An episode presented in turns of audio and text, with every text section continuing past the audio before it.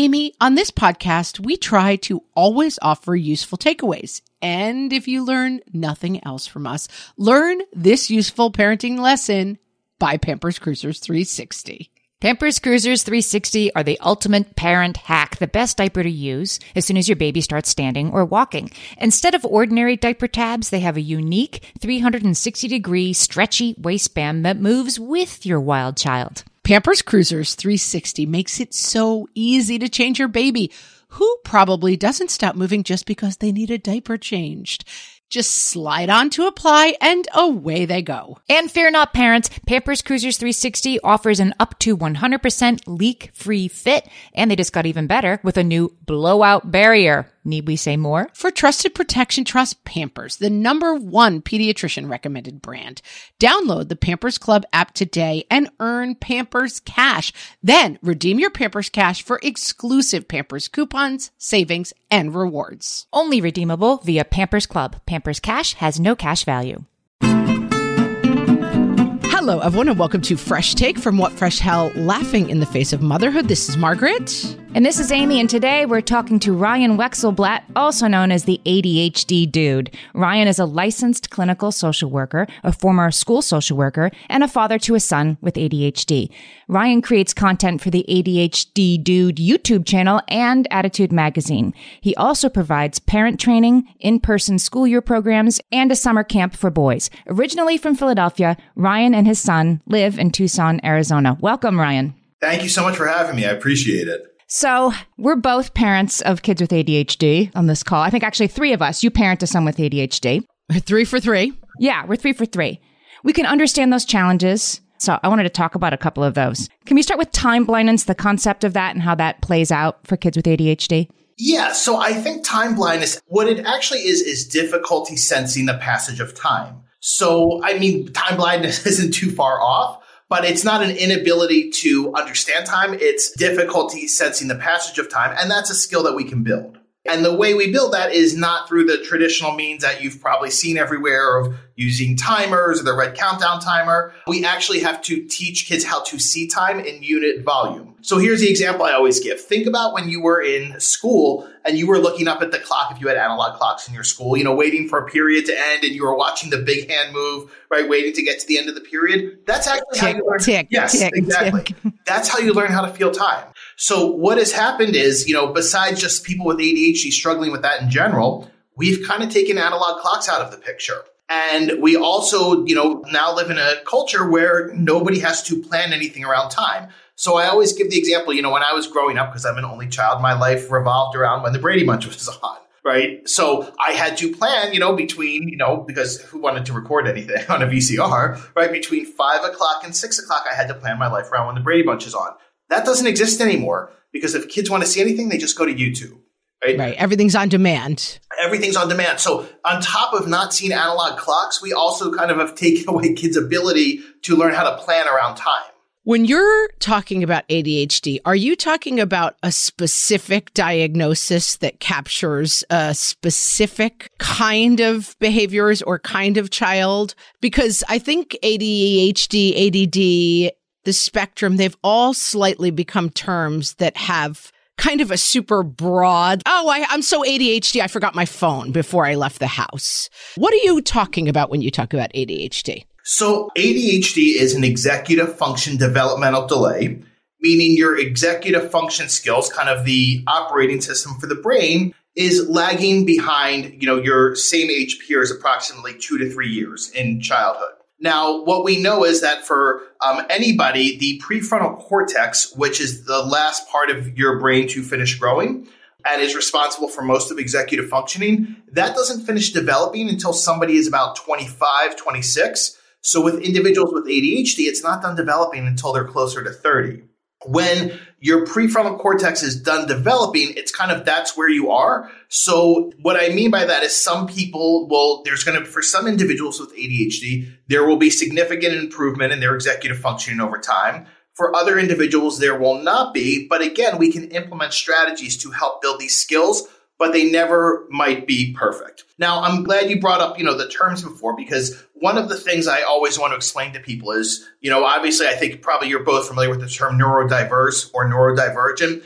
I don't use that term because I think it's very broad and I think it's meant to be inclusive. But when we use vague language, it really doesn't help people understand the bigger picture of what we're talking about. So when I talk about ADHD, I'm talking about it as an executive function developmental delay. For some individuals, that presents as more what, what we know as the inattentive type of ADHD. And for other individuals, it presents as what we call the combined type. So inattentiveness plus the, you know, hyperactivity or impulsivities. And what about slow processing speed, Ryan? How does that fit into this sometimes all the time? I know that it can present itself, but I don't know if it's always there or not. Yeah, so processing speed is a little different than this. That would more fall under, you know, the category of learning differences. So it's definitely present for some individuals with ADHD, but not certainly not for everybody. So we talked about time blindness. Let's talk about prompt dependence. This was something that Amy and I were both like, yes, thank you. and I know people who have IEPs and kids who are on educational plans often will see their kid like successful in this with one prompt, successful with two prompts. Like prompts are part of the language of people who parent kids with ADHD. So could you talk about prompt dependence? Yeah, so prompt dependence, interestingly, is a term kind of left out of this field a lot. But really, what prompt dependence is this. So let's say in the morning your child is getting ready and they need you to tell them every step. So put on your shoes, you know, get your water bottle, do this, do that. That is prompt dependence. That means you are acting as their executive functioning. So they are not learning to use their own executive functioning. Most people settle for prompt dependence because they don't know there's an alternative and you can help shift kids from prompt dependence to independence. And I will tell you, you know, one time I was listening to the author of one of the most well known executive function books on the market. I was listening to a podcast with her and she said, well, just keep prompting until they get it one day. And I thought to myself, that's the worst advice I've ever heard because you plan to go to college with your kids and live in the dorm with them and prompt them then or call them, you know, to walk through their morning routine when they're going to their job. You know, we can teach kids to move from prompt dependence towards independence. And that means essentially we're teaching them to use their own executive functioning instead of you acting as their executive functioning. The next question I have about this is that very often we are told that natural consequences can come into play, right? You shouldn't prompt your kid to remember his homework folder. And if he forgets his homework folder, well, then he's forgotten it and he'll remember next time. At least in my experience, that is not really an effective strategy. So I shouldn't be haranguing my kids to remember his key every day. But if I don't, then he forgets his key and that will do nothing to help him remember his key. You see what I'm saying? And then we get stuck in this fighting thing. So I think that's where your work comes in, right? We can't remind them to do everything 12 times because they end up yelling at us that we're nagging them and yet they need the reminders. So, and removing the reminders is not the strategy. So what is the strategy? So the strategy is to implement scaffolding around them. That's what I call it. So what scaffolding looks like is number one, shifting the way you use language. So let me give you an example. Instead of saying, you know, get your water bottle, it's on the kitchen counter, I would say, look around the kitchen and figure out, you know, what you need to look like you're ready for school. When I say that, what happens is that kids have to use their own internal dialogue, right? They have to think, oh, what does my mom or dad mean when they're saying that? So internal dialogue or what we call self-directed talk that's one of the things that is inconsistent in kids with ADHD. They're not always using their internal dialogue. Some will say, I hear it all the time. Some will, that's pretty rare. A lot of kids will say, well, I hear it some of the time. And some kids will say, well, I barely hear it. This is another topic that you're really not going to read about in the ADHD literature because historically the ADHD field has come out of the mental health field. The mental health field really does not kind of understand the role of language in terms of executive functioning. So a lot of the training I've done and a lot of the work I use actually does not come out of the mental health field. It comes from the speech language pathology field because language is such a critical part of this. So that's one way of implementing scaffolding by shifting the way we use language. Another way is instead of making lists, which don't work for the majority of kids with ADHD, we can make what's called a visual timeline where they actually see themselves doing a sequence of steps. And what that does, it activates what's called nonverbal working memory or your ability to visualize yourself doing something in the future. And what, just to put, because I've seen these and worked with them and I do find them effective. What does that look like? I mean, and what does it look like kind of at ages and stages? Because I know with a young kid, you might have, you know, every step and you have to put your card up or whatever. What does that look like? Yeah, so I actually don't suggest using those, the things with like the cards or, you know, the little cartoon pictures. What I actually do is I teach parents how to make like, you know, a, like, let's say we're talking about morning routine.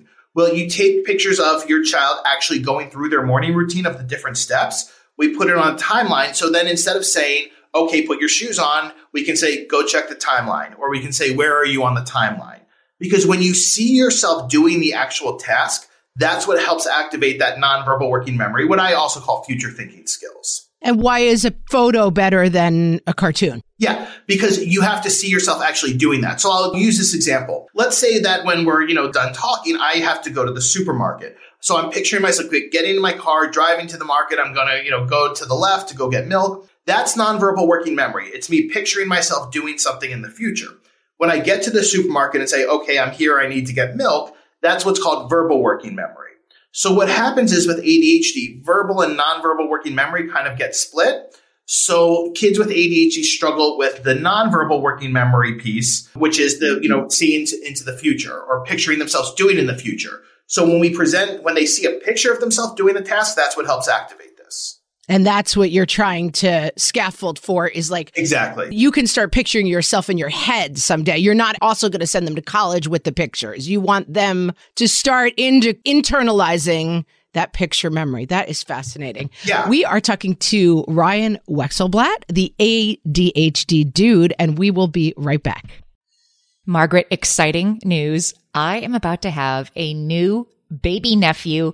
And believe it or not, this will be my 13th nephew. Amy, you're ready to give up your amateur status. You're a pro aunt at this yes. point. Our family has seen a lot of babies. And as soon as they start standing or walking, I send them all a whole lot of Pampers Cruisers 360. Pampers Cruisers 360 don't have ordinary diaper tabs. Instead, they have a unique 360 degree stretchy waistband that moves with your newly mobile little one. Pampers Cruisers 360 offer a gap-free fit that is up to 100% leak-proof, crucial once your baby is quite literally up and at 'em. And that gap-free fit helps prevent your baby from taking off their diaper, a habit you do not want them to get into. You can say that again. And Pampers Cruisers 360 just got even better with a new blowout barrier. Need we even elaborate on the need for that, friends? For trusted protection, trust Pampers, the number one pediatrician recommended brand. Download the Pampers Club app today and earn Pampers Cash. Then redeem your Pampers Cash for exclusive Pampers coupon savings and rewards. Only redeemable via Pampers Club. Pampers Cash has no cash value. More and more, you hear about the importance of electrolytes as part of staying hydrated because you need the sodium and the potassium, not just the water. And whether you're looking to hydrate during a workout, while traveling, or at the end of a long night, Sports Research Hydrate Electrolytes have got you covered with over 65 trace minerals, 7 essential vitamins, and coconut water powder. Crisp and refreshing and without any sugar, this is hydration powered by Sports Research. They're little packets you can just grab and take with you to mix into your water bottle on the go. My favorite flavor so far, Amy, gotta be the cherry pomegranate. Interesting. My high schooler likes the lemon lime, and she keeps a few handy in her backpack for days that she has practice after school. These electrolytes have the sodium and the potassium that you need to go with it in the optimal ratio for daily hydration. Visit sportsresearch.com and use code WhatFresh at checkout for 50% off your purchase of Hydrate. That's Sports Research, S P O R T S R E S E A R C H, sportsresearch.com, and use code WhatFresh for 50% off your Hydrate electrolytes order. Ryan, let's talk a little bit about non preferred tasks. Another thing that's like, I didn't know there was a term for it, but I certainly know what it is. But it's way harder for a kid with ADHD. Why is that? Yeah. So one thing I want to mention first is we all have non-preferred tasks. This is not something that's ADHD specific. You know, I hate vacuuming, right? That's my non-preferred task. Or so what happens with somebody with ADHD is they tend to lack the resiliency to persevere not through non-preferred tasks for a few reasons. Number one, is because they have difficulty sustaining attention to non-preferred tasks. So ADHD, I always say, is a really bad name, you know, because it's not actually what it is. What ADHD will be called eventually, I believe, is executive function developmental delay. So ADHD is not a deficit of attention. It's difficulty sustaining attention to things that are not interesting to you. But let me use this example of a non-preferred task. So let's say you tell, you know, your child, clean your room, okay, or clean your room before, you know, we go to the park Well, in order to clean their room, a few things need to happen. Number one, they have to be able to visualize what the room should look like when it's clean, right? Because that's what directs your behavior is knowing what the end result should look like. If you have difficulty with future thinking skills, you're going to have difficulty visualizing what the end result should look like. On top of that, if you don't know how long it's going to take to clean your room, you might think it's going to take three hours where it will only take 15 minutes. So if you have difficulty sustaining attention to something that's boring, if you have difficulty conceptualizing how long something will take, and you have difficulty visualizing what the end result should be, your room's probably not going to get clean. But if we implement scaffolding, we can help make that process a lot easier. I found also for myself when this was emerging in my kids the idea of non preferred and preferred tasks really opened up a full kind of understanding for me because when you're getting a child diagnosed or you're trying to figure out what's going on with your own kid, and people say, well, these are kids who can't concentrate on things. And I think, well, I just watched this kid put together a 2,500 piece Lego. That's not a kid who can't stay on task. That's not a kid with an attention problem. But this dynamic of preferred and non preferred tasks was a real light bulb moment for me of, oh, you have to be able to do non preferred tasks. And that's a huge part of the problem. Right. And to your point, that's why a lot of times I think in our culture, ADHD kind of people look at it as a character flaw and think, oh, well, he's lazy or he doesn't care or just doesn't want to, you know? And, and I just wanted to mention something, you know, about the point you brought up earlier. You'll hear people joke about say, "Oh, I forgot my keys. I'm so ADHD." ADHD is not really taken seriously in our society. People will joke about it. I've never heard anybody joke about autism though, right? And say, "Oh, I'm so autistic. I did this." And I think that's something I really want people to be aware of. That just as a overall, that ADHD is not taken very seriously, and the fact that people make jokes about it. Let's talk a little bit about the negotiation vortex, as you call it, that parents can get sucked into with ADHD kids. This is another thing. Like kids with ADHD are particularly available for being argumentative about things like non preferred tasks. And why is that? And what's the negotiation vortex? Yeah. So, one aspect of executive functioning you don't hear a whole lot about is flexibility, right? So, in order to consider other ideas, to try different things, I have to be flexible. I have to be able to have an internal dialogue with myself to say, well, maybe this is not the way I want to do this, but I can try it this way and it'll be okay. You know?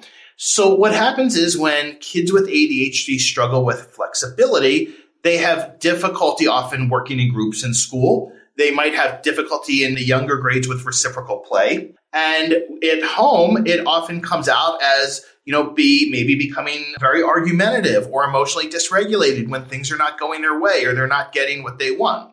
So often what happens is that parents will get pulled into what I call the, let me say it this way. I find more often fathers get pulled into what I call the argument vortex, where kids start arguing about something, and moms do too, of course. And that argument kind of veers off into something else, right? The kid takes it on a tangent, and then the kid is in full control of the conversation, and the original point of the argument is far gone. And then there's what I call the reasoning and negotiation vortex, which is when parents try to reason with their kids or negotiate with them. And what I have a saying, you cannot reason with inflexibility. And I often see that moms get into this habit of getting pulled into the reasoning vortex and the negotiation vortex because what often happens is they get so caught up in wanting their kids to feel heard and worrying, well, my child won't feel heard. So they keep kind of going on with this instead of putting their foot down and say, I'm sorry, this isn't happening right now. Because when you say that, when you set limits and say, I'm sorry, this isn't happening right now, kids will be upset, but they'll get over it because all feelings are temporary. So that's, and, you know, and often, I mean, I see this in families go on for years and years and years. And is that, I was going to say, like, is how do you attack this problem? One of it is like, you know, firm boundaries and okay, we're doing this no matter, like, I might have a kid who's like, oh, no ice cream. Oh, the ice cream parlor shut. But a kid with ADHD or other, you know, executive functioning or regulation problems, maybe that's 45 minutes or that's the next three hours of the day ruined because they're having such a hard time with it. And so is that why we're getting pulled into this? That we just feel like I would do anything to avoid this three hour meltdown that I know will come or this larger meltdown? Maybe it's not three hours. So I think there's a few different reasons for this. One, I think is what I mentioned that a lot of parents are worried that, you know, my child won't feel heard if I set limits with them. Or, you know, I don't want to upset them. more. But what we know is that for kids with ADHD, you know, I have a saying, I call it clear, concise, and concrete. The clearer you are, the more concise you are in what you say, and the more concrete you are about things, the easier it makes it for their brain to understand things. When parents kind of resort to what I call fluffy language or more what I refer to as fluffy parenting approaches, you know, where I hear how that makes you feel that you really want ice cream right now, but we're not getting it. Let's talk about your feelings, you know. That's not helpful for kids with ADHD because that is not clear and that is not concrete.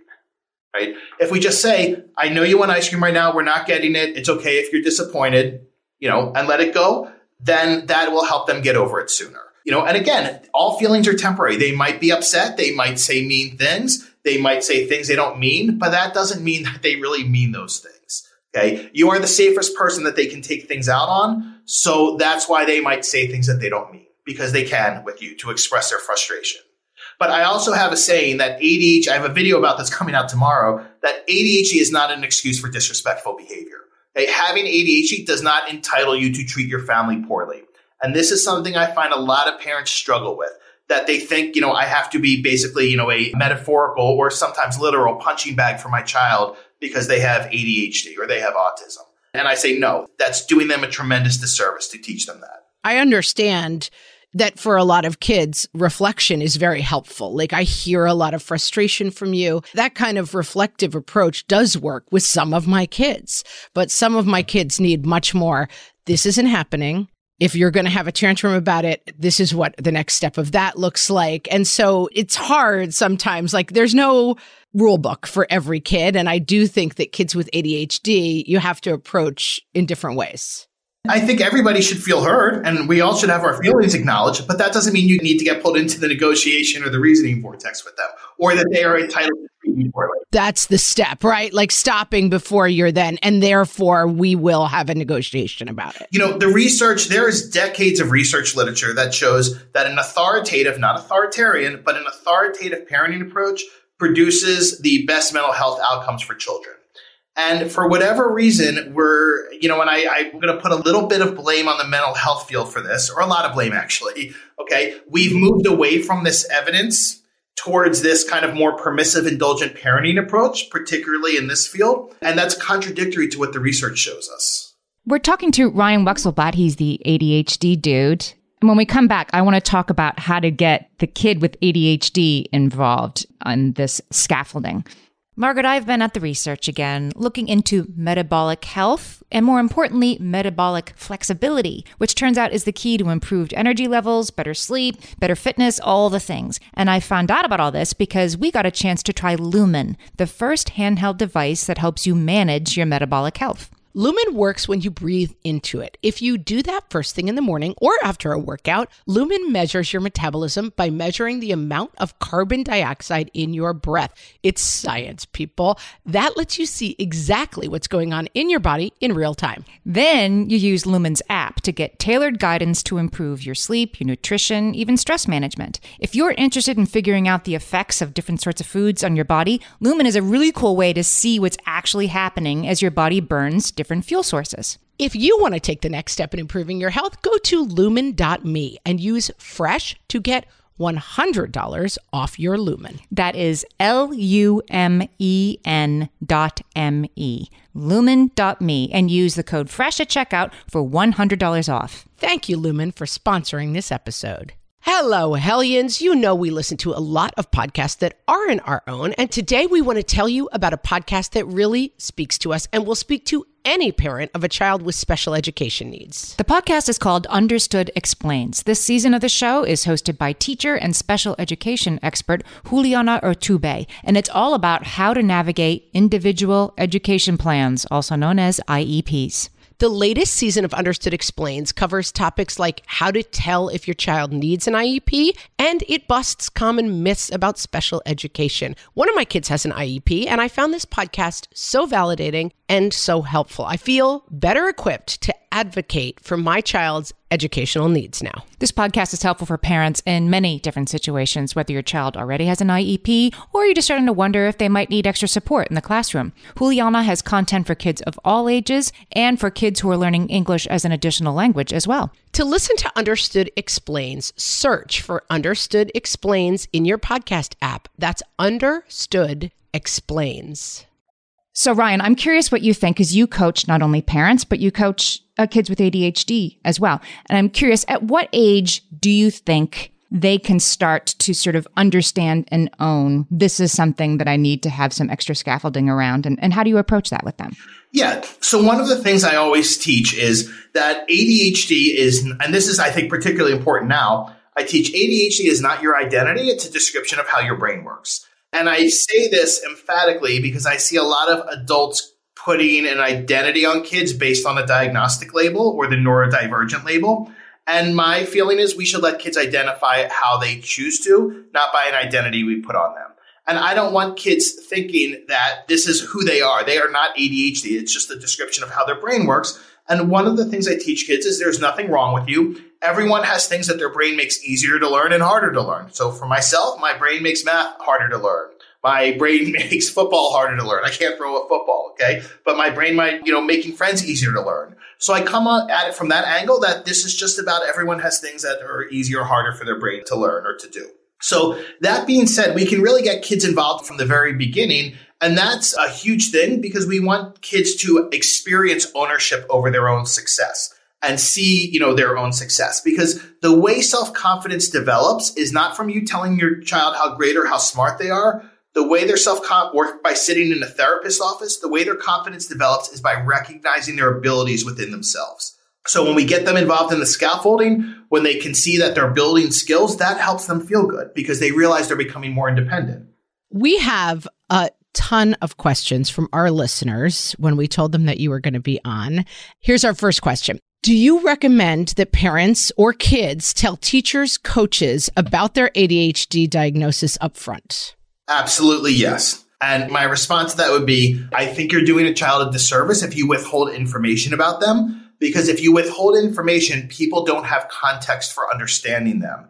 You want people who are working with your child to have context for understanding them better. So, better to be as transparent as possible and help them understand their strengths and their challenges as well so they can support them. It makes sense. It would make sense with any kid. It would make sense with a kid who has any issue coming in, right? Right. Somebody had a question about the negativity fixation. That was their term that can accompany ADHD. I think sometimes it's also called like rejection, sensitivity, dysphoria. How does that play out in the kids that you see? Yeah, so those are two different things. I mean, one of the things I will say is for a lot of kids with ADHD, I have another saying that negative attention, positive attention, they'll take it however they can get it. They would prefer positive attention, but negative attention is easier to get. So many have a propensity to be negative because that often gets their parents' undivided attention and emotional reactivity. Okay, so when parents feed into that and keep giving attention to negativity, well, of course they're going to continue. The other part of the question, rejection sensitive dysphoria, is not a diagnosis. It's a description of how people with ADHD are prone to have strong feelings of being rejected or perceive they're being rejected even when they're not. And what I say about that is, you know, part of ADHD, I say kids with ADHD tend to live in strong emotions. So for me, that's just a normal part of ADHD for many individuals because they live in strong emotions. So I just always want to clarify for people that that is not a diagnosis, just like something like, you know, people will say, use the terms executive function disorder or executive dysfunction. Those are not diagnoses. Hmm. But for a kid who, as a parent, you see a kid who goes right to the place of this is the worst day of my life. I hate everything about school. You know, they have one bad experience and I hate all my friends and no one's ever liked me. That this does seem to be part of this constellation for a lot of kids with ADHD. And as parents, it can be very painful to feel like, okay, we're trying our best. And then you tripped on the way to school. And now suddenly this whole year is worthless and we hate everything. Do we react to that? Do we blank face that? I don't always want to be like, no, you're a great kid. Listen, see the bright side. How much of this is baked in the cake and do we have control over some of it? Yeah. So one of the things is, you know, in terms of this, that when kids make negative comments, okay, that the more attention you give it, again, you're reinforcing that this is an effective way to get attention. But here's the other thing. You know, forget about that piece that we all say things sometimes we don't mean when we're upset or frustrated. We say things, we express our frustration by comments like that. When you keep giving validity to it, you start to make it larger for kids and they start, they can start to think, oh, well, you know, even though I just felt this for a moment, maybe there's some truth to this because my mom keeps talking about this and this is a conversation that's going on. So my suggestion for parents is don't give energy to negativity. Say, I hear how you feel. Okay. Don't give them reassurance because reassurance never helps anybody actually feel better. Okay. Just acknowledge how they feel and then let it go. Because again, all feelings are temporary. And the more you give it energy, the more it's going to have validity to them. As for self defeating comments, that's something else. You know, a lot of times, again, we say self defeating comments when we're frustrated in, in the moment or upset. And again, if you give it attention and keep focusing on it, you're making it into something more valid than just a comment made out of frustration. Okay.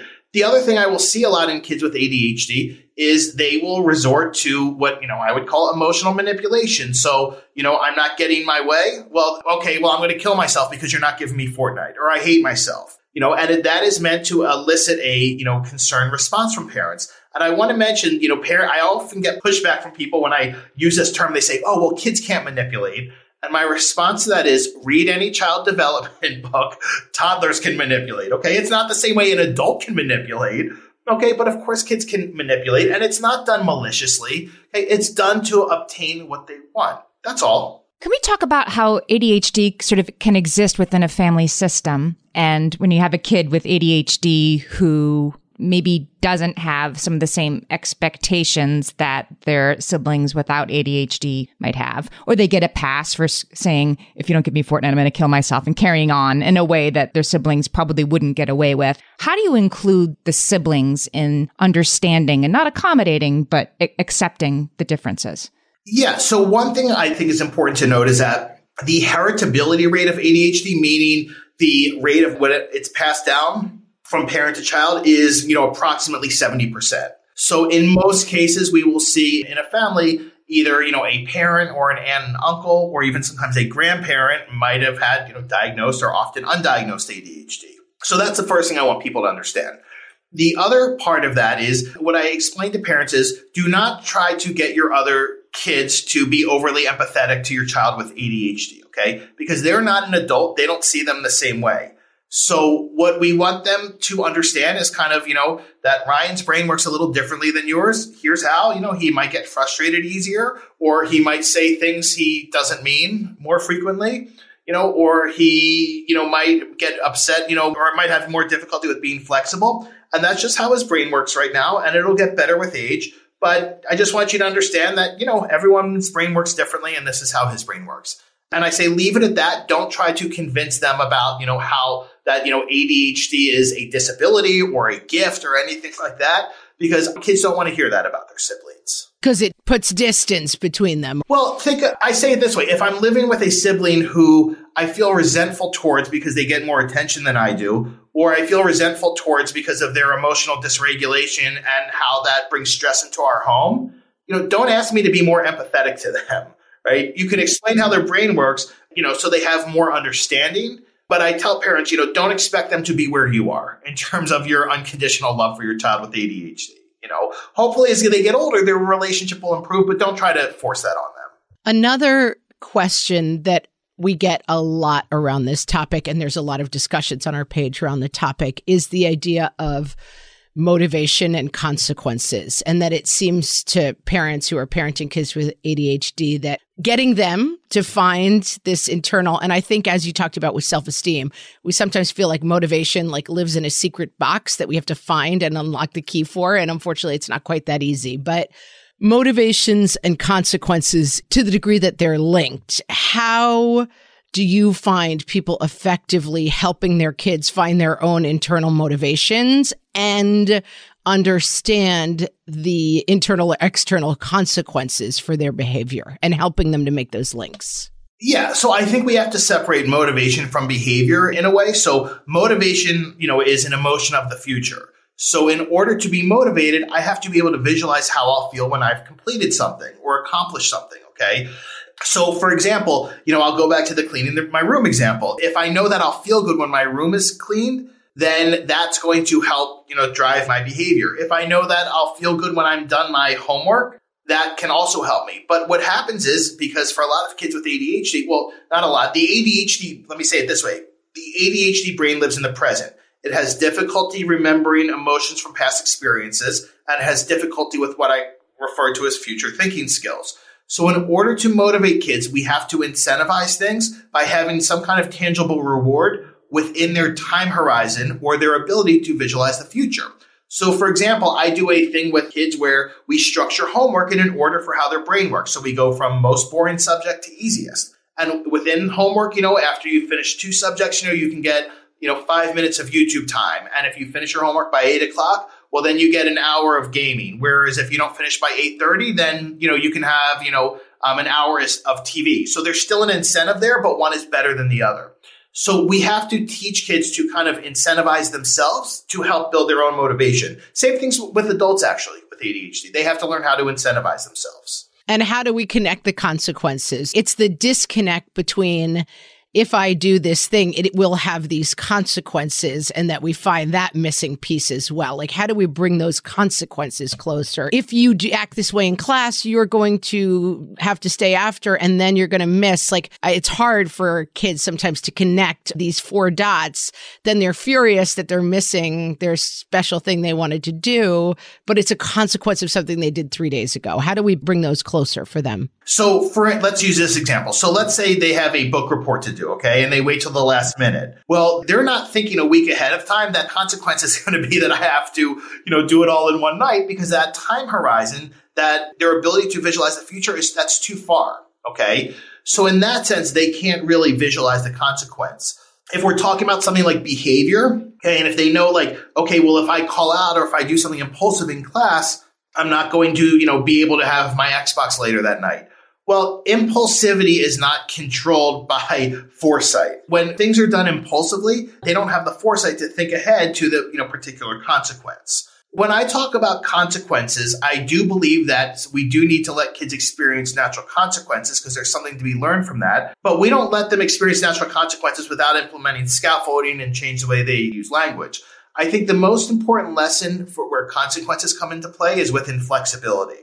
Because if you're not willing to accept help, if you're not willing to be flexible, you do need to experience natural consequences for your inflexibility. And when we rescue kids from experiencing natural consequences, we're doing them a disservice. Well, we could have probably 45 more questions, but tell us for people who are interested to hear more of your work, where they can find you and where they can find your work. So the ADHD Dude YouTube channel is where I have videos. Uh, they're organized into playlists to make it easier for folks to find things. Um, and I also post the same content on uh, my Facebook page. One of the things I just want everyone to take away from this is I follow the American Academy of Pediatrics treatment recommendations for ADHD, which I will tell you most pediatricians and most you know psychiatrists, mental health professionals do not know. So I always want people to know them. The recommendations are for children under six, it's parent behavior training first, followed by medication management. For children six and up, the recommendations are parent behavior training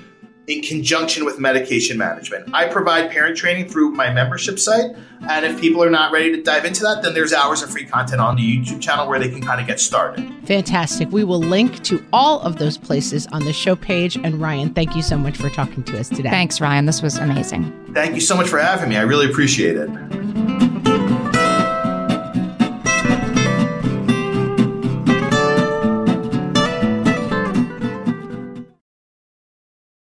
Hey there, I'm Debbie Reber, the founder of Tilt Parenting and the author of the book Differently Wired. The mission of Tilt is to change the way neurodivergence, whether that's having a learning disability, having ADHD, being gifted, autistic, or some combination of all of the above, is perceived and experienced so differently wired kids and the parents like us raising them can truly thrive. On the Tilt Parenting podcast, I get to talk with authors, therapists, educators, and parenting experts who are committed to this mission. I ask the questions my listeners are most curious about when it comes to supporting our kids. And in turn, my guests share strategies for challenges, out of the box ideas for navigating school, best practices for therapies, tips for advocating, and so many thoughtful insights on what it really takes to help our kids grow up feeling seen and respected so they can create awesome lives for themselves. I know that raising a differently wired kid can feel overwhelming and isolating, but I promise you, you are not alone, and it can feel so much better. If you're on this parenting journey, come listen to Tilt Parenting. Together, we can shift this paradigm and show up for our exceptional kids with hope, possibility, and joy. No one told us the truth about parenthood. Why? This is the podcast everyone needed before they had kids because now that those little ones are here, whew, there is a lot to unpack. I'm Rachel Shepardota, and I am your host for the podcast No One Told Us, where we tell the truth about parenting and let you in on all the stuff you really should have known about before having kids. I am the founder of Hey Sleepy Baby, but this podcast is so much more than sleep. We'll be diving into all the topics that you really care about and need to know while you do your best job raising those adorable tidy humans. Our goal is to just make you feel less alone and less overwhelmed. There are so many things that no one tells us before becoming a parent, and I think that we should really pull back the curtain on becoming a first time or second time mom or dad to share the good, the bad, and the ugly We'll have a little education, a little fun, and a whole lot of heart that goes into each and every episode. So join me and our amazing guests each week to hear us talk about what no one told us.